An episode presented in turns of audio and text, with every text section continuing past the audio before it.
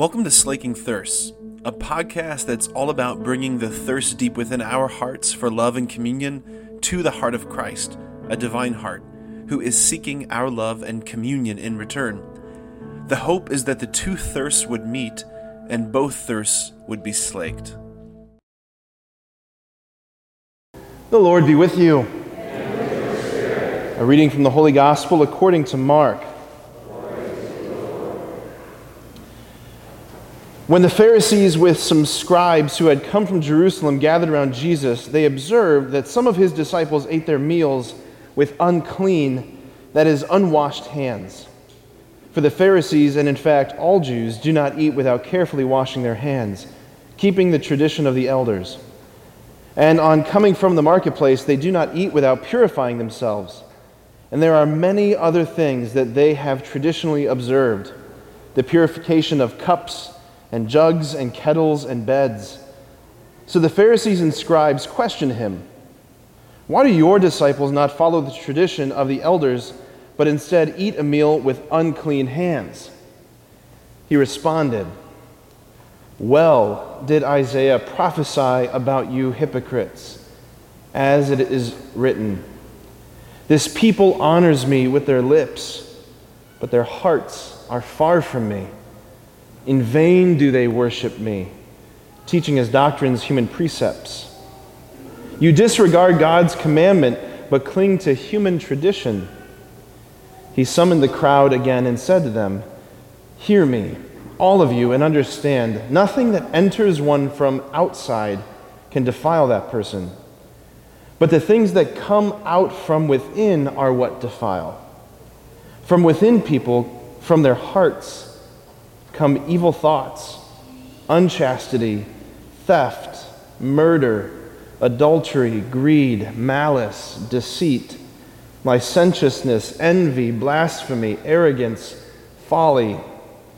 All these evils come from within, and they defile."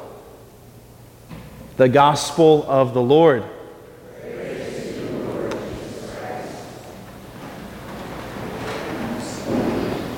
This is the second weekend in a row where I am deaconless, and I feel lost without our deacons. Okay, I feel it's only fair to warn you at the outset that we're going deep tonight. So you'll be out of here by 7 o'clock for sure. Okay, so I'll guarantee you that. I feel like I haven't had a 5 o'clock Saturday Mass in forever, so I feel like I got to make up for it. You know, so 7:30, you'll be fine. All right. So one of the things that the Second Vatican Council called for when it came to the reform of the liturgy was that the faithful would be better equipped to engage in and participate in the liturgy. Second Vatican Council envisioned a laity, a faithful that would be more fully engaging in these ancient, beautiful rituals that we have as Catholics.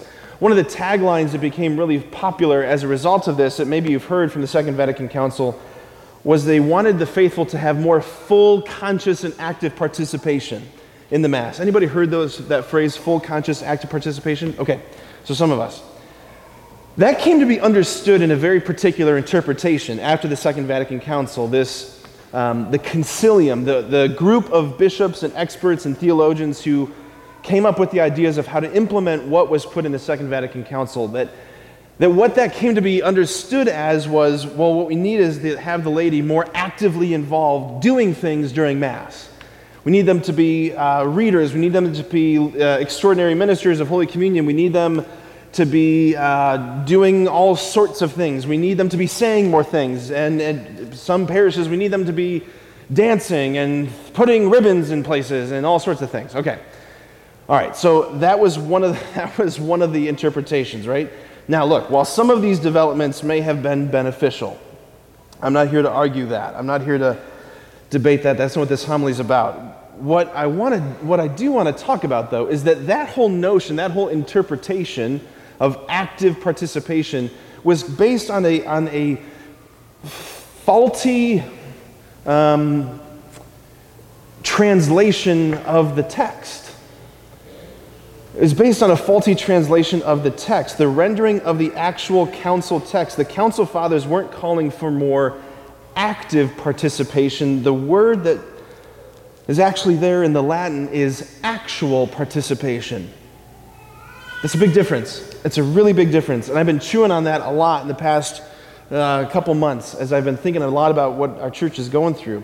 Actual participation. Like the vision coming from the heart of the Second Vatican Council was that the faithful would actually participate in the mystical realities unfolding before them, in the signs and in the symbols and in the rituals of the liturgy, right?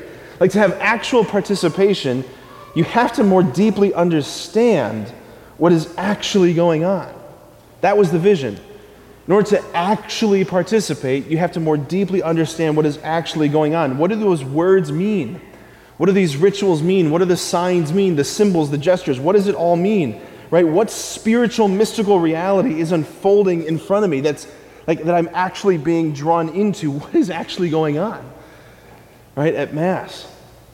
And like the problem remains the same for us in the church in the year 2021, right? The problem remains the same. So many faithful Catholics, there's nothing more familiar for us Catholics than the Mass, right? We come to Mass and it seems like you enter in, you stand, you sit, you kneel, you got all the gestures, you got all the words. It's the familiarity of the rubric is both helpful and it's also problematic, right? There's so much that's going on, and I think there's a lot of us, myself included, until I was finally engaging this stuff and seeking to understand what's going on, I think there's very few of us who have a real deep grasp of what's actually unfolding, like around us and like in and through this thing called the liturgy, the signs, the symbols, the rituals, the words, everything. So this is what I want to do. I want to like laser focus our attention here for the next 45 minutes. I'm just kidding. Okay. I want to hone in on one element of the Mass to help us understand more deeply, to actually have us have more actual participation. Okay? All right. So here's the part. I'm going to test your Mass knowledge. Ready? The priest says to the faithful, "Lift up your hearts," and y'all say, "Oh, very good." Okay. You get a gold star. All right. I will chant that. That comes at the very beginning of the preface. So I would say, "Lift up your hearts," and you say, "We lift them up to the Lord." Okay, so it's chanted. It'll be chanted in this Mass. But that part, "Lift up your hearts, we lift them up to the Lord." What does that mean? Just take an internal gut check right now in your own mind. What does that mean?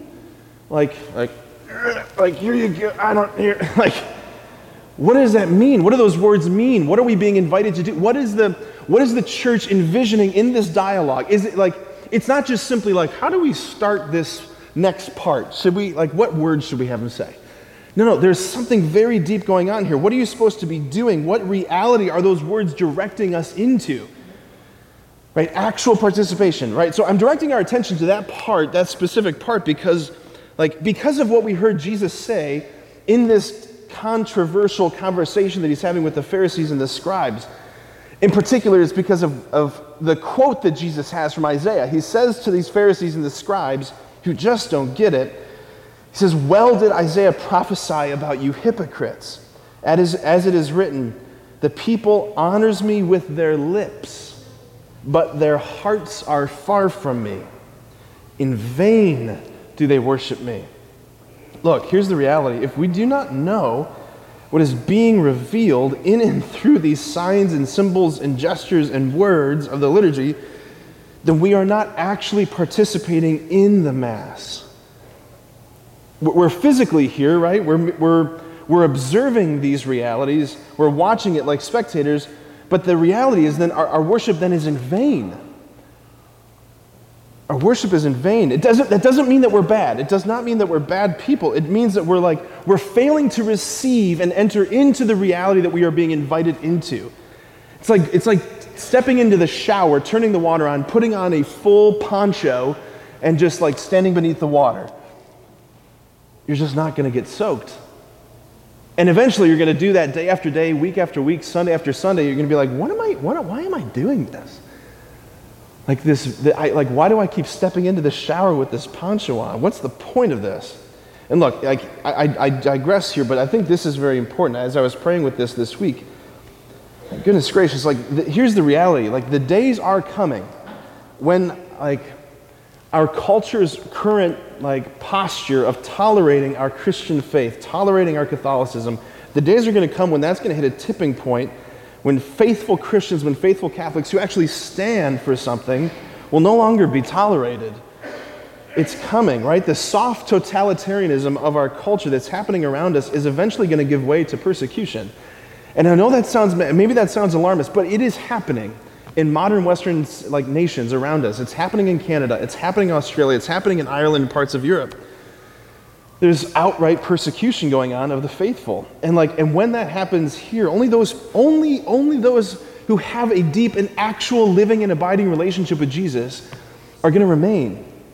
And the reality is, I long for us to have a deeper relationship with the Lord. Every single one of us. I don't care where you are in your faith. I just want our parish to know Him more deeply. So this is what I want to do. I want to get into this business because more than anything, as I've been praying this whole year that I've been at this parish, I just see, as I contemplate Jesus' heart, I just am drawn more and more into the flames of this heart. Right? Sacred Heart of Jesus. Every image of the Sacred Heart you've ever seen has the heart aflame with fire. It's a heart that is burning. And the heart of the Lord is burning for us. It is burning for this parish. And He longs to set our hearts on fire more radiantly than they are right now. His desire is to see renewal and transformation, for us to become a spark within the diocese, right? And nowhere is His burning heart more accessible, more given to us than right here in the Mass. The Mass is where this privileged heart-to-heart encounter happens. The Mass is the privileged coming together of heaven and earth, that on this altar, if we could see it with the eyes of the angels, we would be close to dying of the beauty. This is where heart comes to heart. So, I want to share some images. I want to share the fruit of my own contemplation as I've meditated upon what is happening in the Mass. In that particular moment, we lift up your hearts, we lift them up to the Lord in order to help you engage with your imagination more actually in that moment. You with me? We tracking? Yeah? Okay. Another 45 minutes. You'll be okay. All right, here we go. So I want to start with this. The heart. We heard it in all the readings, this mention of the heart. But what is the heart? If the Mass is this heart-to-heart engagement, what is the heart? When we speak about the heart from a spiritual perspective, the heart is that deepest place in me where my I, my personal I, where my subjectivity, where I dwell, where my story is recorded, where my story is told. The heart is the place in me where decision springs from. Right? It's the place where you and I are alone with God. It's the place where when we rest our head in the pillow at night, it's the place where we are alone with God. It's the place of my deepest affectivity, my deepest thoughts and feelings and hopes and desires and fears and dreams. It's the place where we hide our shame. It's the place where we bear wounds and pain. It's the place of my deepest interiority, right? My deepest receptivity, my openness to love and life. That's what we mean by the heart. John Paul II gave the church a beautiful image, a beautiful teaching when he spoke about the heart in the language of his Theology of the Body. He said that, the mystery of femininity in particular, woman's womb, it's this concrete icon. The womb is this concrete icon of what we mean by the heart. This is what John Paul II says. He means it's a place of intimacy that each of us carry, that when open to another, when vulnerable and receptive to another, begets life. It's the place where we hold love and relationship and life in us. All right, I know that's a lot of imagery, but stay with me. So when we come to Mass, here's the next part. When we come to Mass, where are we? I know the first answer is, we're in Wadsworth, dum-dum. Okay, yes, I know. All right. Sacred Heart of Jesus Parish, we are in Wadsworth. Yes. And no. Like, the beautiful mystical teaching of the church is that when we come to Mass, we're not just simply at like a zip code geographical location. That every single Mass, whether it happens here in this church or in St. Peter's Basilica or wherever it may be, every Mass comes mystically to the foot of the cross 2,000 years ago at Golgotha. Like, that's what we believe happens at Mass, that we are mystically, spiritually, sacramentally transported to that moment. That every Mass is taking place at the foot of the cross, that we are there at the foot of the cross. Those events, and you and I become contemporaries to each other. This is what the church has taught and believed. This comes from our Jewish brothers and sisters, their understanding of Passover. That when Jesus instituted the new Passover, the Eucharist, the Mass, he was teaching and his disciples understood this moment becomes cotemporaneous with every moment. Every Mass takes place at the foot of the cross. And who was there at the foot of the cross? But Jesus' mother, right? Mary. The new Eve. You've got the new Adam hanging on the cross, right? And there at the foot of the cross is the new Eve. Mary, who is the mystical bride. Mary, who is like the personal embodiment of all of humanity, of the church. That's what the church has taught from the very beginning, that Mary, like this woman here, like she is the personal face of the entirety of humanity, the entire church. She's the concrete icon of the church. So here's what's happening. So when we're at the foot of the cross, as we enter into this Eucharistic prayer, the preface dialogue, when the priest says, lift up your hearts, and the congregation says, with a little more chutzpah, all right, now we're talking. Okay. If the heart is this deep, intimate, interior place of receptivity, if the heart is like a womb that I carry within me, if it's made to receive, then the question should be, like, what is my heart supposed to be receiving? If I'm lifting up my heart, this receptive thing to the Lord, what is my heart supposed to be receiving? What is my heart supposed to receive in this moment at Golgotha? That's the question, right? This is probably an overly simplified analogy, but like I went to Panera this morning to get a bagel and some coffee, and I got my cup, and I lifted it up to the coffee dispenser to receive coffee, right? I lifted up this receptacle to receive coffee. Okay. When I lift up my heart to the Lord, what am I supposed to receive? What's supposed to be poured in there? It's not coffee, okay? Okay, you with me? All right. The flow, stay with me. The flow of blood and water that gushed forth from the open heart and side of Christ.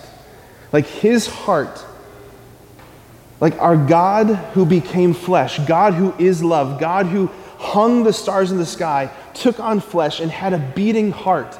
The infinite one packaged himself into the finite body of Jesus of Nazareth, and his human heart contained the full treasure of heaven, and it is pierced open and is gushing forth life and love and beauty and healing and mercy and glory, right? Like the church is saying in this moment, lift up your hearts because that tsunami is coming upon you. The beauty, the glory, the life, the mercy, everything, like it's about to flow into you. And like, are you ready to receive it? Like receive here, like be opened here. This is what the church is saying. Like, so during the consecration, there's going to be a moment, right? Every single Mass, there's a moment where the priest takes the chalice and lifts up the chalice to the Lord, right? Every single Mass, lifting up the chalice to the Lord, filled with the precious blood of Jesus. Now look, the chalice, the priest's chalice, is in some ways, it represents Mary. It represents Mary, the perfect open vessel who perfectly received the Lord in her womb. It's the perfect open vessel that perfectly received the Lord. But look, the chalice that will be on this altar that I'll lift up, it's not the only chalice that's here at Mass. Your hearts are like chalices. Right? And if you're like me, your first thought is, well, oh man, Father, if my heart's a chalice, I can tell you it doesn't look like that gold and silver one that's going to be on the altar. I'll tell you that. Okay, maybe that's just me. I don't know. Maybe your heart's amazing. Okay. And honestly, like, if you're thinking, that's my heart, you're right. And that's perfect. My heart doesn't look like that either, right? What makes our hearts receptive, capable of receiving this love and this life from, like, the bridegroom's heart, what makes our hearts receptive is not our successes, our accomplishments, our virtues. God isn't rewarding our virtue with his salvation. What makes our hearts receptive is our brokenness. It's our wounds, it's our sins, it's our struggles, it's all of that stuff, all of that junk, all of that is like, that's the concavity, right? That's the bowl, that's the thing that we can hold the Lord's mercy in our hearts. Think about that, we hold the Lord's mercy, everything that flowed from his heart from the cross, everything that's bursting from his heart, we hold it, we receive it into our brokenness, into our wounds, into our sins. There is no other place in you to hold the Lord's mercy. The only receptacle, the only chalice you have is your broken heart, which then implies this. This is what's so important for us, right? Like if we have come here to Mass, but we've left our hearts at home, right? Or if we're just like not in touch with our hearts, or if we ignore our hearts, or if we pretend that all of that junk in our hearts isn't there, we just button down the hatches, right? If I think I can't bring that out, I can't show that to Jesus, then just like the Pharisees, we will be honoring him with our lips, but our hearts will be far from him, and our worship will be in vain. Do you see what I'm saying? If we do not bring our hearts, then like the one thing he is most interested in, the one thing he most wants will then for us be the one thing we most hide from him. Like if you do not bring your heart with you, like open and naked and raw and vulnerable, if you're not intentional about exposing your heart to the Lord, like giving him your heart, then what is this worship? You're wearing a poncho in the shower. The tsunami is coming and you're saying, I do not want to get wet. The Mass is the privileged encounter between the bridegroom and the bride, between Jesus and the church, between his heart and your heart, and like all of the glory, all of the beauty, all of the love and mercy that gushed forth from his heart, he's longing to pour out somewhere. He's longing to, like that flood, that mercy, that river, he wants it to go somewhere. Into the wombs of our hearts. Like the place he's looking to pour out is your heart, into you. Why? So that you might be filled with joy and filled with life and transformed. It's the only thing he's interested in, is transforming you. So this is what we're going to do. We're going to take just a few moments in silence. I'm going to be done preaching here in just a second. We're just going to take a few moments in silence for us to get in touch with our hearts. Start telling the Lord, like, open to him, show him where you want that river of life to flood. Actual participation, not just going through the motions. No amount of casual contact with the Lord will ever change us or change the world. We have to encounter him deeply, and that means letting him encounter our hearts. Amen.